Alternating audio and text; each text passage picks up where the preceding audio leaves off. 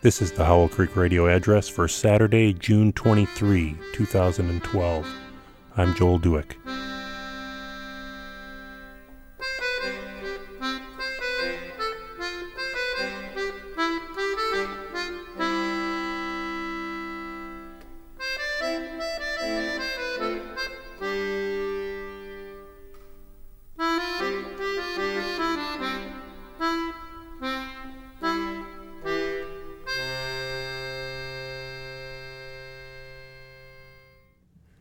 As I told you we would be doing, Trixie and I drove back to Niagara Falls last week for our first visit since being married a year ago.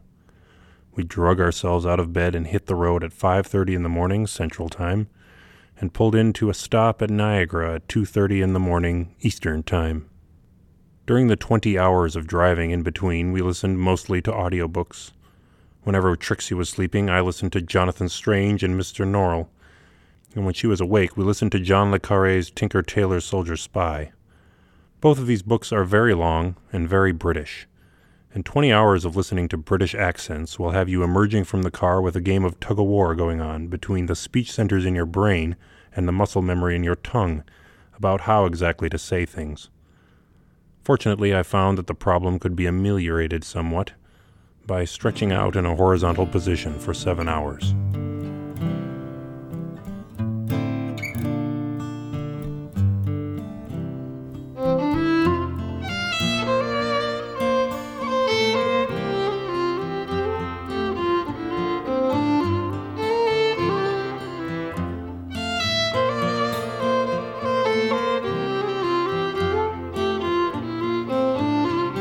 Few months ago, I was introduced to the idea of distributism, which purports to be an economic third way in opposition to both capitalism and socialism. As a disaffected capitalist, I've been searching for just such a third way for some time now. Take some time to boil it down, and the basic goal of distributism is simple. Everyone should own their own small business or own a piece of the business where they work rather than being content to improve someone else's business in exchange for nothing more than a wage.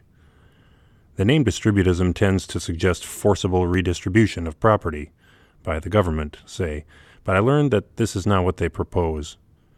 Under a distributist system, there would be a strong incentive for companies to operate as worker owned co ops or family owned businesses, and strong disincentives against any other type of setup. You would graduate school looking to set yourself up and practice in some way, perhaps as a craftsman or an artist, and to qualify to join a guild of others in your trade. The guild, with the oversight of the local government, i.e., your neighbors, would hold you and everyone else in the guild to certain standards of quality and fair practice, allowing you to focus on improving your trade without worrying about being caught up in a runaway price war. Richard Aylman writes Distributism eliminates the friction between capitalist and laborer by making them one and the same person. I haven't met a capitalist or a socialist who can find anything wrong with that, and most of the people I interviewed praised a society of micro property.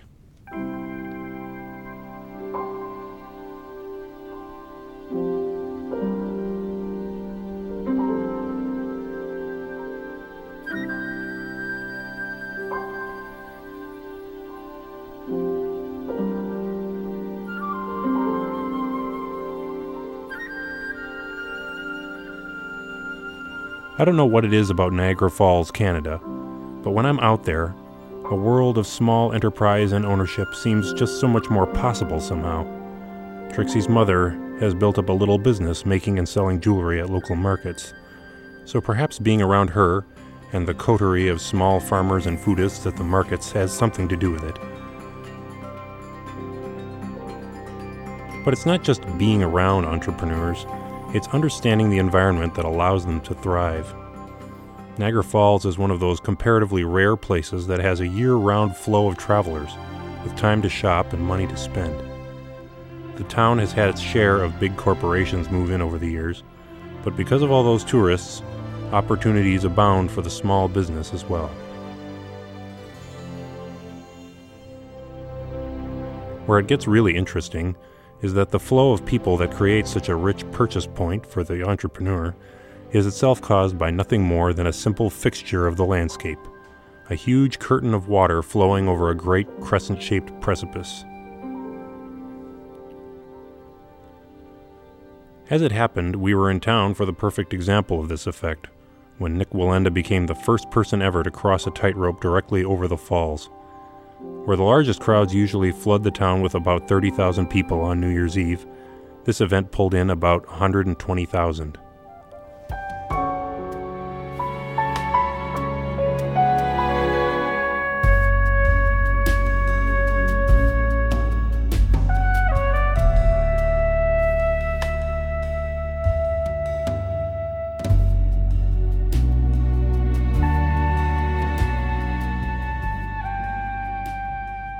I have an idea that natural wonders are the most potent attractors of people, and therefore of wealth.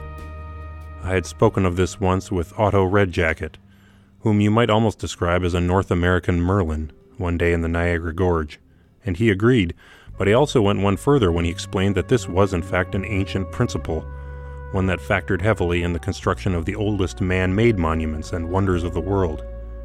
The Great Monument, he said, is essentially a man made natural wonder. The idea is to create something as singular, and most importantly, very nearly as natural and as permanent as a feature of the landscape. The practical beauty of a really great monument is that, properly constructed, it creates a constant influx of people while requiring almost no maintenance.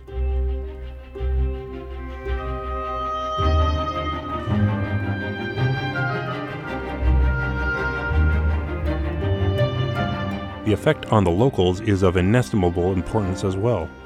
On the whole, a people who live near a great monument have more pride and are thus more likely to have the confidence necessary to attempt and succeed in ventures, and to invest themselves in keeping their buildings and public spaces looking beautiful. This in turn makes the place more attractive to visitors and further increases both trade and local pride. The interplays between travel, business opportunity, and aesthetics feed off each other in a veritable nest of virtuous cycles.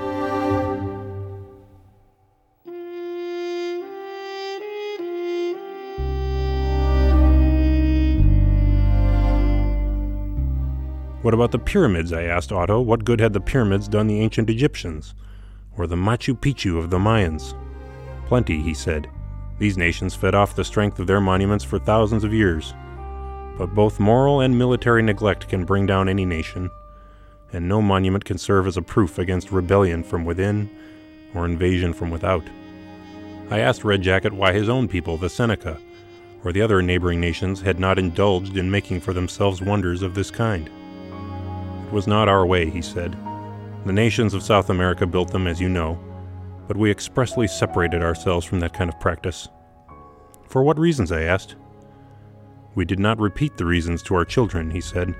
Twenty generations ago, you could not have found someone who could recite them. But why did you not preserve your reasons? I pestered him. To break with a civilization is a decision of immense importance. But he only returned to his theme like water settling in a bowl. Again, that was not our way at the time. To reason always against something is to make it the center of your world. The end.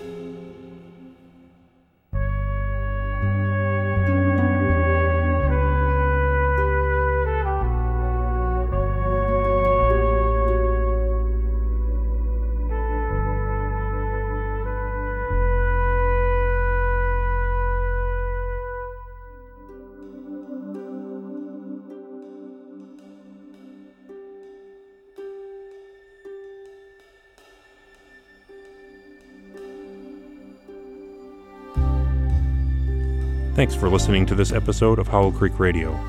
I'm Joel Dueck. If you like this piece, you can hear another one about Niagara Falls by going to jdueck.net and listening to the episode for February 21, 2011, titled The King and the Jester. Also, in case you're interested in learning about and discussing distributism, I've started a subreddit for the topic. You can find it at reddit.com slash r slash distributism. You can find this podcast on Twitter at Howell Creek or on Facebook at facebook.com slash Howell Creek. In fact, this week happens to be the week of Trixie's birthday. She'd love it if you gave it her a shout out on Facebook or on Twitter. The text of this podcast is released under the Creative Commons Attribution 3.0 license.